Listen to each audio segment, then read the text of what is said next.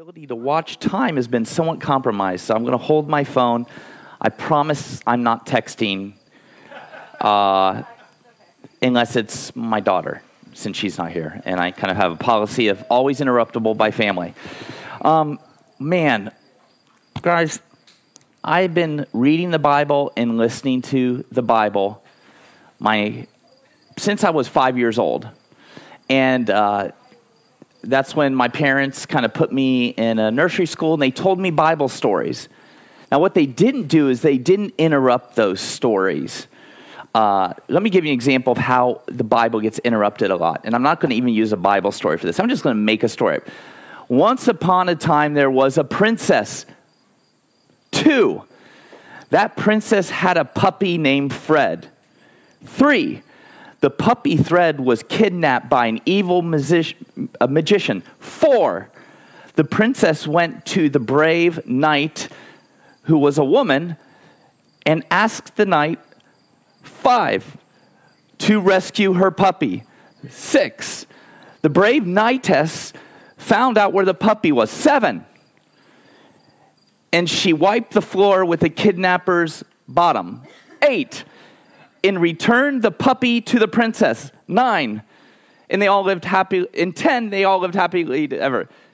So I, I, it's a, I usually tell better princess stories. I used to tell my daughter an epic saga, which I wish I would have recorded because not to be so prideful, but I think it would have made an awesome children's book. Sir. And her name was Princess Jellybean, and the inventors of the loving Princess Jellybean. And Kathleen had a habit of finding out wherever we had our candy stored, and we found and would steal little bits of it so we wouldn't notice it and had a stash in our room. So Princess Jellybean was a good name.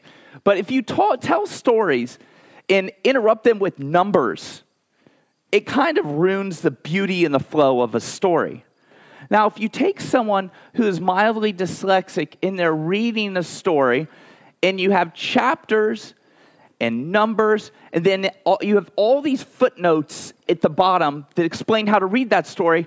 And someone has just a tiny, tiny bit of ADD, you get distracted and you can read 20 whole pages and not remember what the story's about because of numbers and footnotes. But guess what people did to the Bible? They put numbers and footnotes in it, and that means people become Bible experts, and they even know the Greek and Hebrew and Aramaic and they can miss the story. And we're going to be talking about a story in the Bible that I have heard preached on probably 50 times in my life. And only two of them had, uh, have, were focused on the story bit of it. Only two of them related to the story. The rest, it, it's a chapter that talks about a lot of numbers that's divided up by numbers we got lost in the numbers, and I never was reminded, I would never even think of, wow, Jesus is so loving. God loves me so much. When I read it, not because the story didn't say it, but because we got lost in the numbers and not enraptured by the story. So I'm going to uh, say, just spoiler alert, guys. Whether you can get bored with the rest of the sermon and check out, but even you little guys, all right? And you young people and you disenchanted high schoolers, etc. Hear me out this is God, Jesus, unconditionally loves you in your place of greatest pain, greatest vulnerability. He, he loves you unconditionally and enters into the place where you've experienced abuse, in the place you've experienced neglect, in the place you've had shame put on you. God is in that place and he specifically found a way, God, through the person of Jesus, to feel every bad thing and experience every bad thing you've felt so he can stand with you knowing what's going on. And if you get anything, is God unconditionally loves you. Now, we're going to talk about one of the most confusing passages of Scripture in the world, and it's going to come back to God loves you, God loves you, God loves you.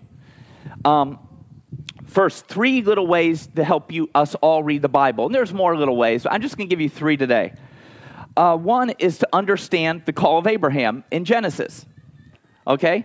God calls an old guy, he and his wife never could have kids. In the culture, that was the worst thing that could happen to you. He was a guy that had land and wealth, but him and his wife were old and beyond the popping babies out stage. God calls Abraham and says, By the way, you're going to have a mighty nation. You'll have millions of descendants. First thing you got to do is discard all your assets, empty your 401k uh, account, get rid of your land, and you're going to become a wandering shepherd. You know, the people you see as poor, desperate, uh, uh, pathetic people, the shepherds, you're going to become one of those people, and you're not going to have any of your money to fall back on.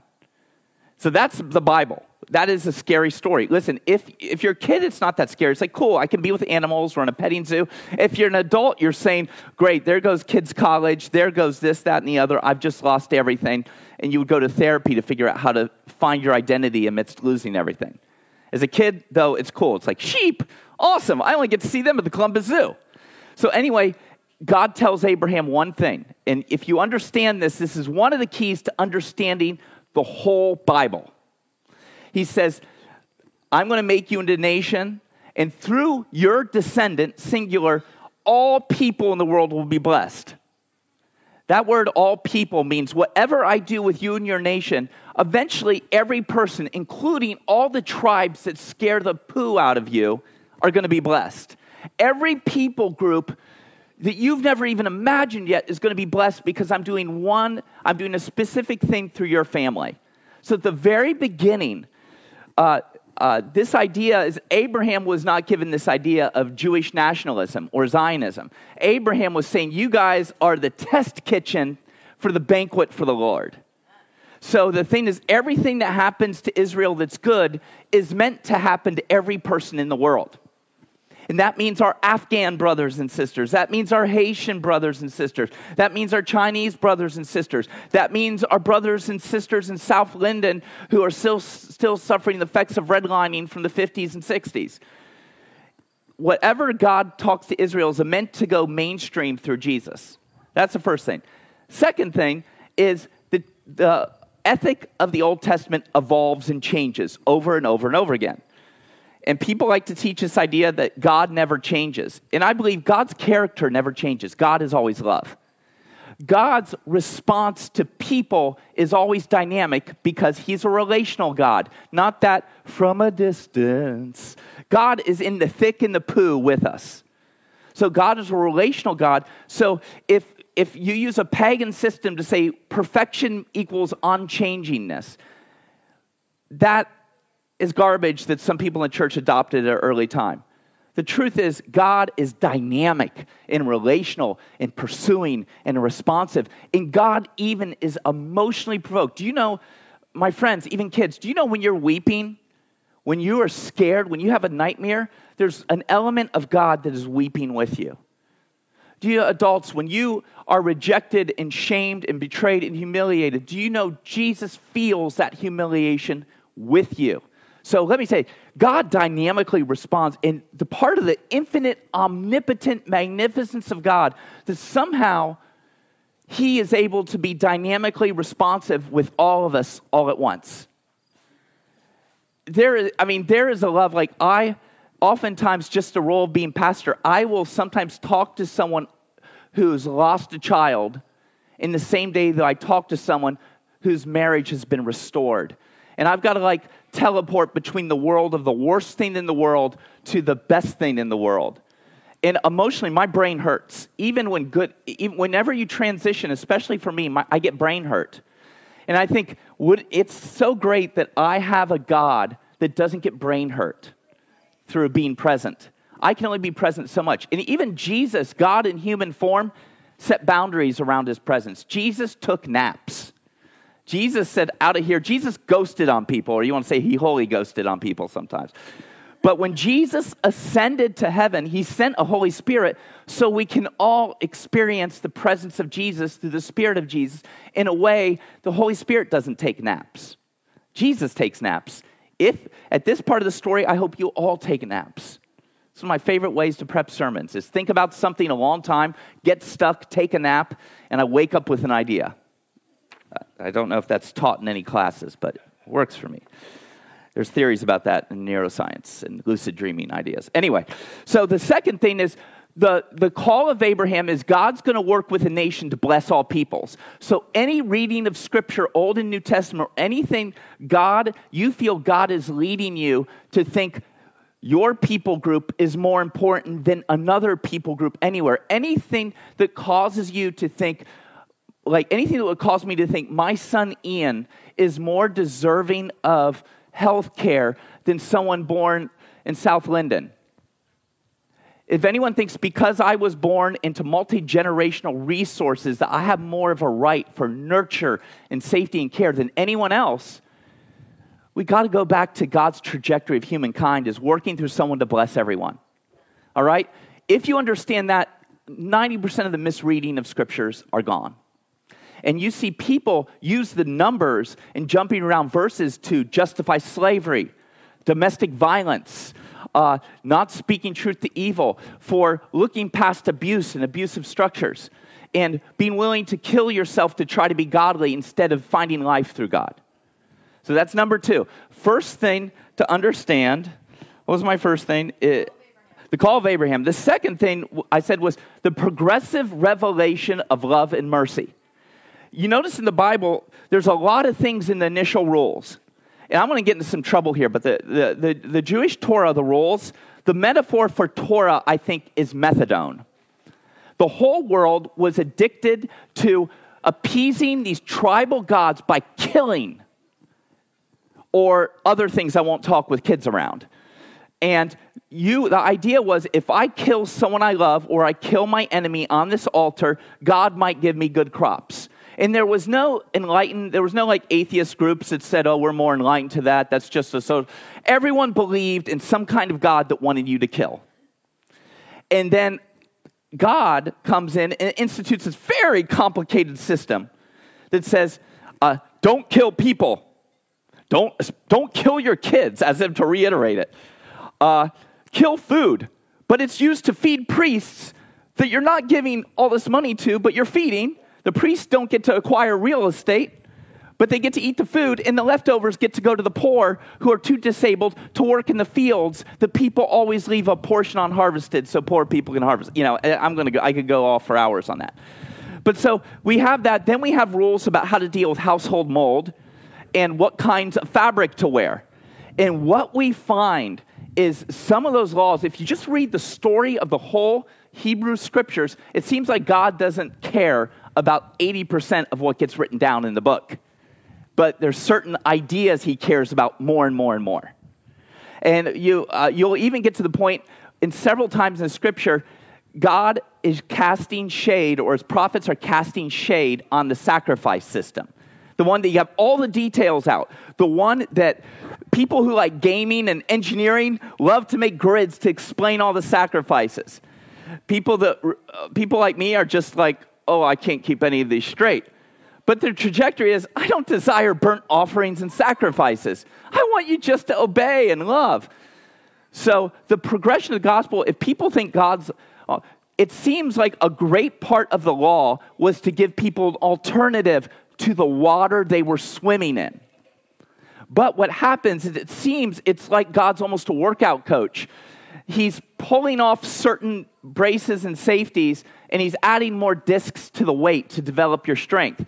But initially, God accommodates a system we can't ama- I, I think the story of the ancient world, unless you're the most powerful person, is horror. The only way not to be scared of ancient world stories is to be the one who's inflicting horror on others. You're either a victim or victimizer in the ancient world compared to what we know now. All right? That's the story.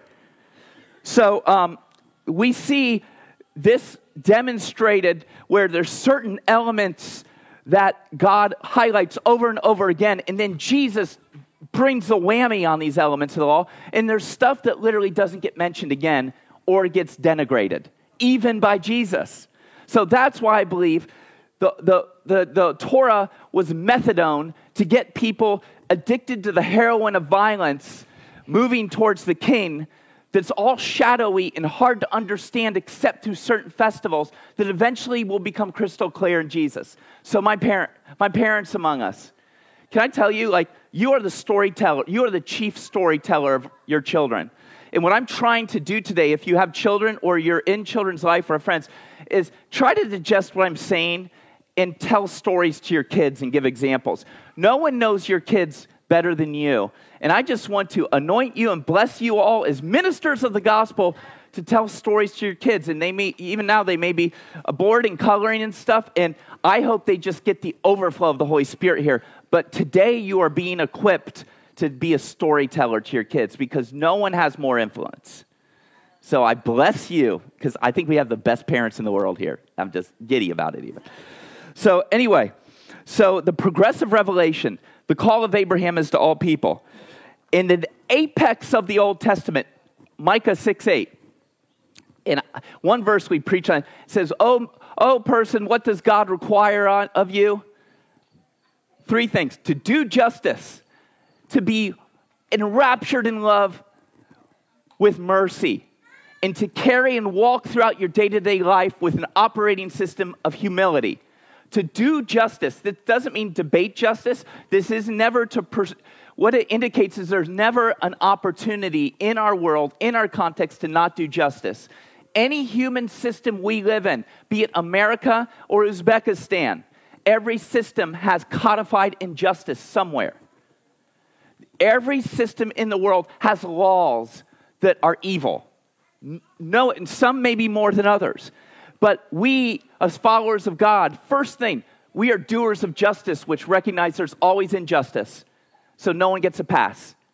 I used to hear that America was the land of justice and everyone else sucked. And I realized, no, there's no, there's always acting of justice till the return of Christ. So, which is cool for me because it's a lot less complicated. I don't do complexity very well. Do justice, love mercy. What I love about this, it doesn't say do mercy. Because justice and mercy, in a lot of ways, are inextricable. It says love mercy. That means God wants to reform our hearts and heal our traumatic brains and open us. God wants to broaden our emotional palate. Uh, little kids, little kids. Do I have any little kids here? Okay. Is that Oliver?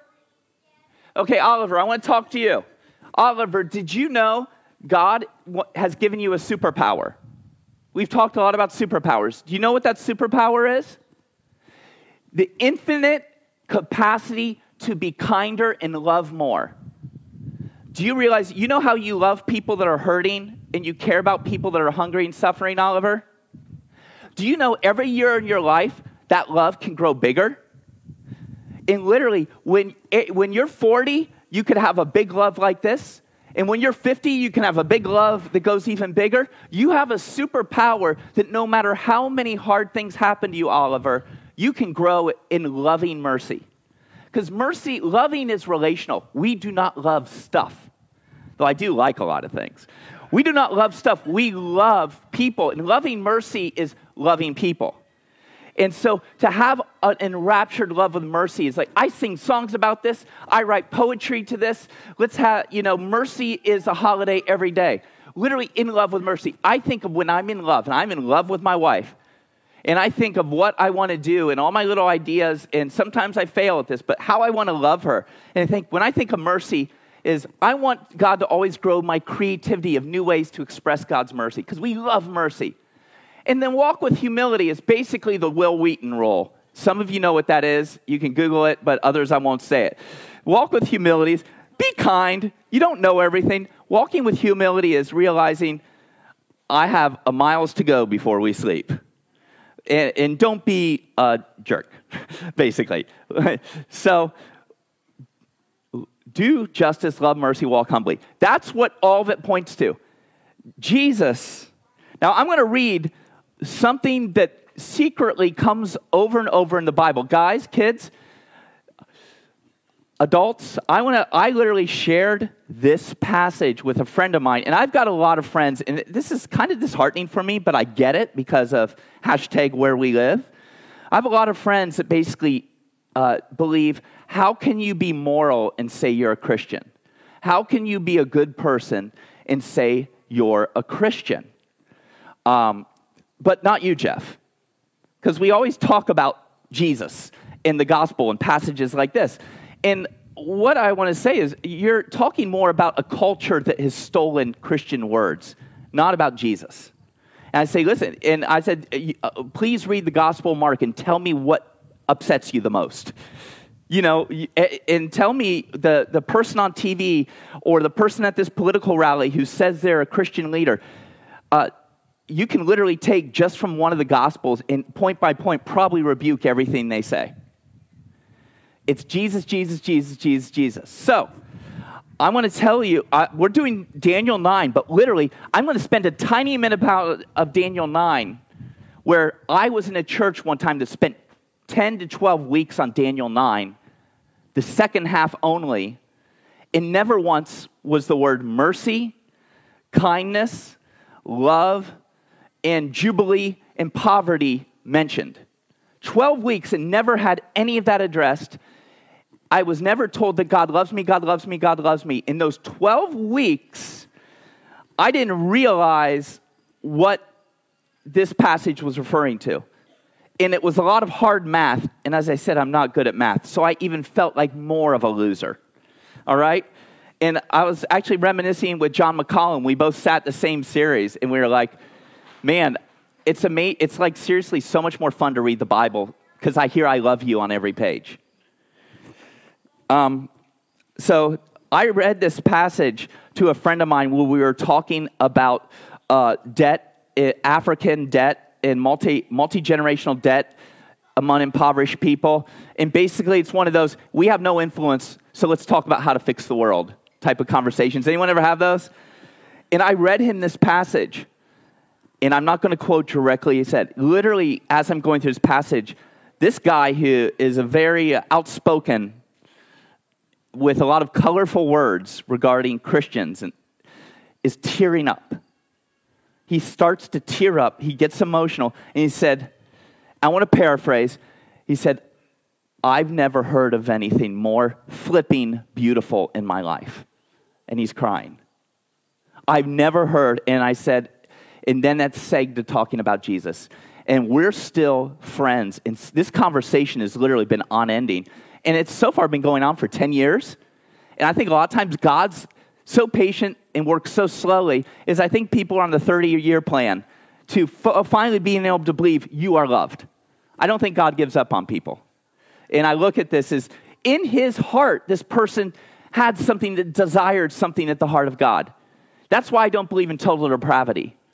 I don't believe people are totally messed up. The idea that God can build something that one sin destroys beyond recognition if your house totally is destroyed by one storm, you're going to question how good the builder actually was. I believe in sin. I believe in redemption. I believe all have sinned and fall short of the glory of God. But I do not believe you, uh, those without Christ bear no reflection of the goodness of God. So, because I, I have a much higher opinion of God's workmanship than that. I can't worship and sing worship songs and believe that He's such a bad builder. All right? I've just alienated like two thirds of white Christendom. You know, a lot of Christendom, international Christendom of not white Enlightenment thinkers tend to not get into that as much for some reason. Anyway, so I want to read Leviticus, and guys, that passage that made my friend cry, I'm going to read. But I'm going to read only a part of it. And I want to say at the end of the passage, it has some really confusing things because it talks about rules of slaves and not having slaves. And specifically, this is the methadone. It forbids a certain kind of slavery, but not all slavery. But we see through the whole narrative of Scripture slaves being set free. And we see this eventually to the point when Paul's dropping the mic and Philemon says, Hey, listen, you guys are peers, and I am your father figure, and I view him as a peer. Therefore, this guy is a father figure to you. Yeah, you legally under Roman law you can make him your slave, and I can't, you, I can't legally stop you. But I'm your daddy.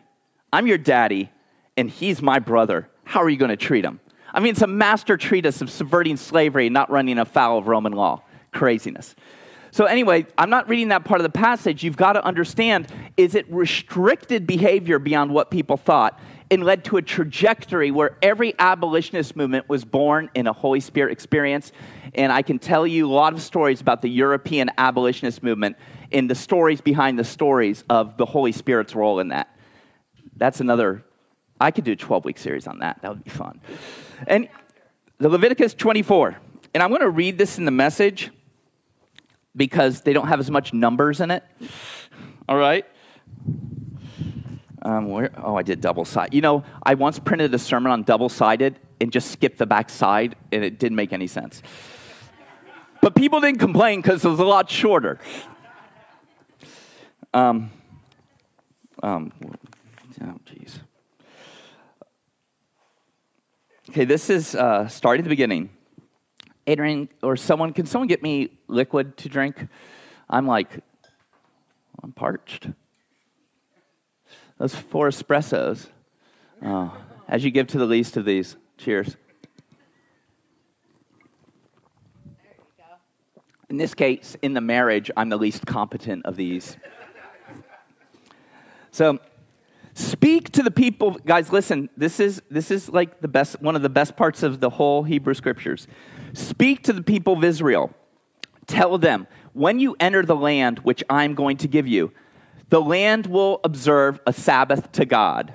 By the way, no culture had a day off before the Hebrew people. That's an idea. Sow your fields, prune your vineyards, take in your harvests for six years. But the seventh year, the land's going to take a Sabbath of complete and total rest. It's going to be a Sabbath to God. You know, people take a Sabbath every seven days. The land takes a Sabbath every seventh year. I added that in. You will not sow your fields or prune your vineyards. Don't reap what grows of itself. Don't harvest the grapes of your untended vines. The land gets a year of complete and total rest. But you can eat from what the land volunteers during the Sabbath. You and your men and women and servants and your hired hands and the foreigners who live in your country, and of course, your livestock and wild animals in the land can eat from it. Whatever the land produces, go ahead and eat it. Count off seven Sabbaths of years. Seven times seven years, seven Sabbaths of years adds up to 49 years. He's doing a story problem here. All right? Then sound loud blast on a ram's horn and bring out the brass band. On the tenth day of the seventh month, the day of the Atonement, sound the ram's horn over the land. Excursion. By the way, uh, every year there were seven festivals. The uh, big part of God's law is you must party. Thou shalt party. And every seventh day, people were supposed to chill and enjoy. Every seventh day, party. Every, after 49 years, after every seventh year, year long party. Every 40, after every 50 year, 50th year, after 49 years, year long party, and all your troubles will be washed away. God knows how to party. Our parties are let's get buzzed or drunk enough so we can't think of how much we're failing in other areas of life. Our parties are let's take the edge off this painful world or the traumas we've increased by substance imbibing or objectifying people and using them for sex. That's our lame excuse for party. God's idea of party is don't work, don't stress, eat well, and every 50 years, all your debts are erased. We're getting to that point. No such thing in God's world as multi generational poverty. Period. It is law, and it's one of the things that it, this is so echoed in the passage of Daniel. So let's talk about that. Sanctify the 50th year to emphasize. Make it a holy year. Proclaim freedom all over the land to everyone who lives in it. For a lot of people, let's say college debt was forgiven. The amount of partying in the streets that would happen in America for one kind of debt, for one group of people forgiven. And now people have different feelings about that, blah, blah, blah, you know, whatever. Uh, but imagine the party that would ensue if college debt was forgiven. Now imagine if everyone's mortgage that was over 50 years got forgiven and college debt was forgiven. What kind of party? Now, what if all those were done and everyone spontaneously had enough food grow in their land or adjacent to them that they didn't have to work at all and they were called to celebrate for an entire year? No one better punch a time card. That is a party I can get behind. So, That's, that's, by the way, that's how God parties. So this is why I say never trust a grumpy theologian. Like there's, there's a couple theologians that are really well known. You can listen to podcasts about authoritarian churches. I think the no, number three podcast in the country right now is about authoritarian church led by a grumpy, shaming pastor. And listen, this guy may intellectually be able to run circles around some of us, but just look at him. He's a grump. Is the apex of Christian maturity that I'm always angry and ticked off at every human around me and don't like women? Then how about we just presume him and Jesus aren't that close in their operating system and not have to be an expert?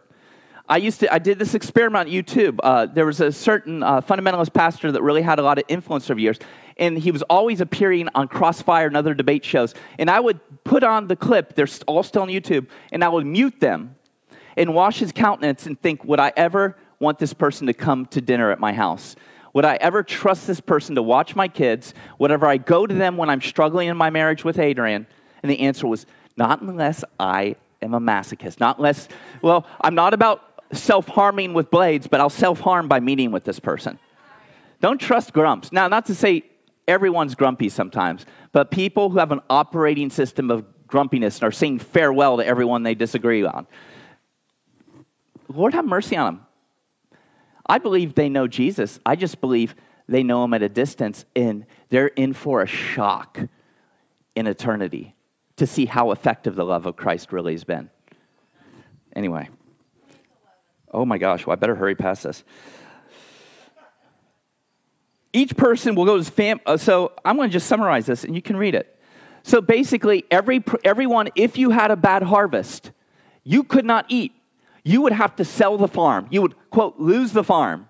It happens like almost every week to a farmer in Ohio alone. You'd lose the farm.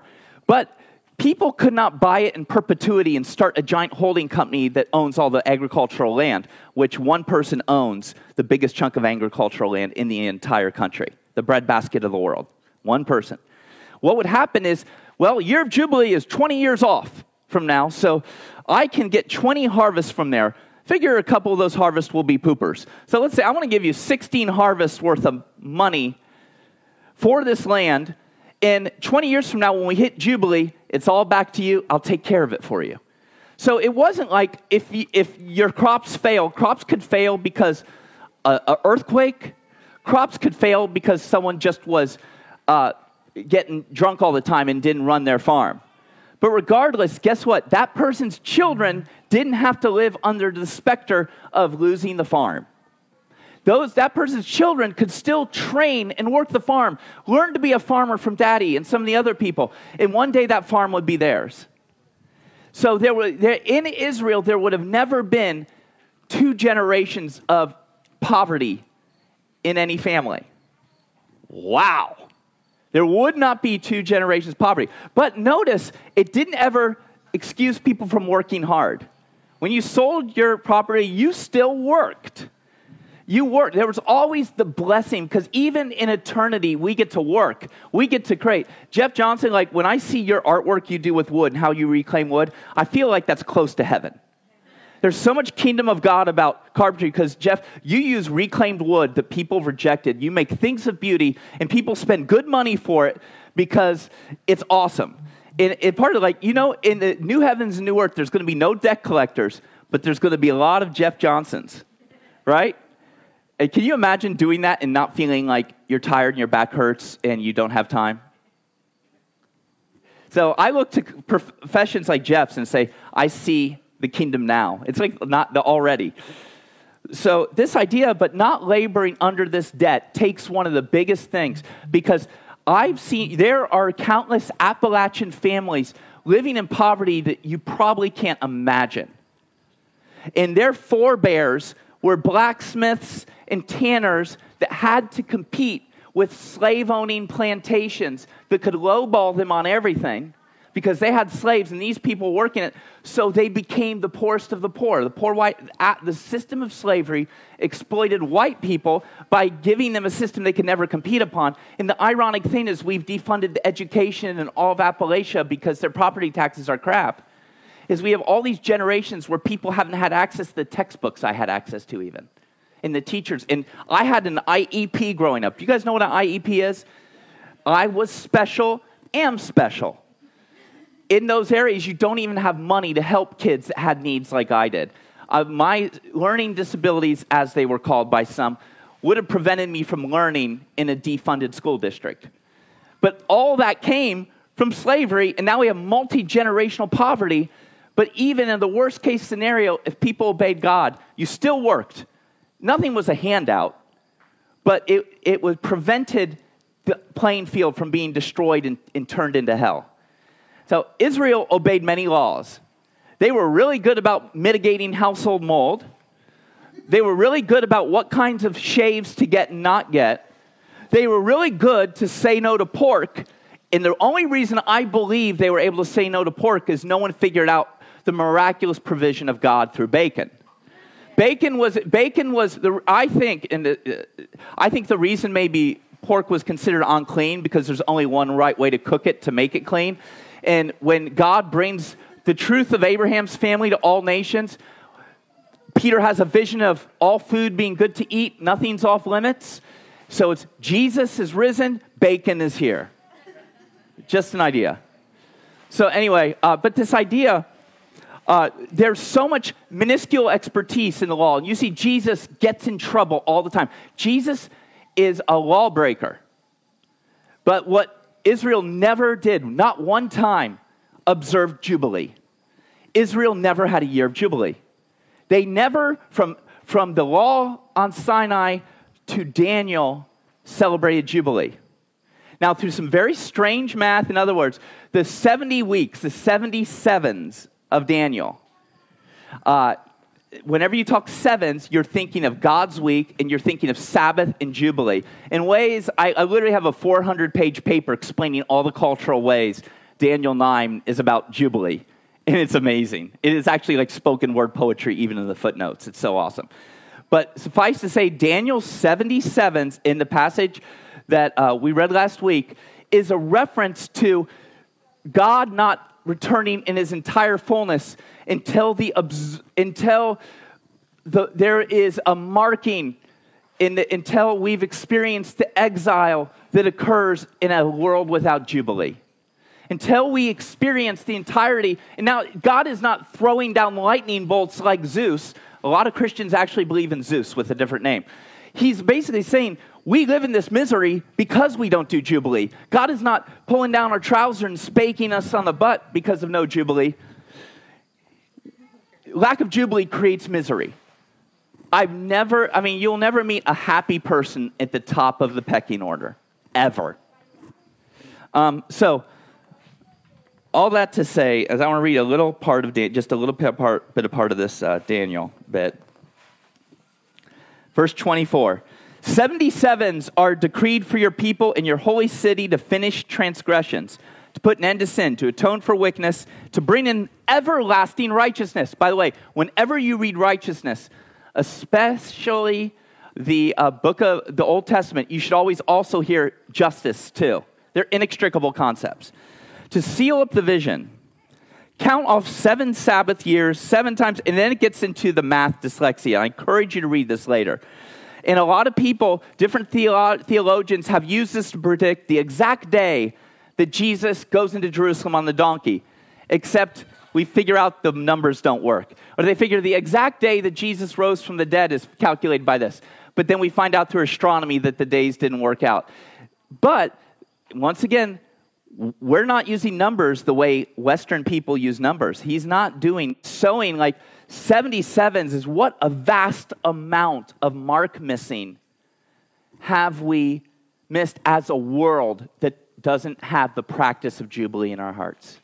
We have the idea of Jubilee, but the practice. So, friends, what does Jubilee say to you? Well, here's what Jesus says. Uh, here's how Jesus talks about Jubilee. And by the way, when Jesus preached this, uh, a lot of local theologians said, Farewell, Jesus. I mean, this turned off a lot of people towards Jesus. Uh, this is the first time, this is what I think, other than perhaps carpentry accidents, this is the first near death experience of Jesus, I think. All right? Uh, okay.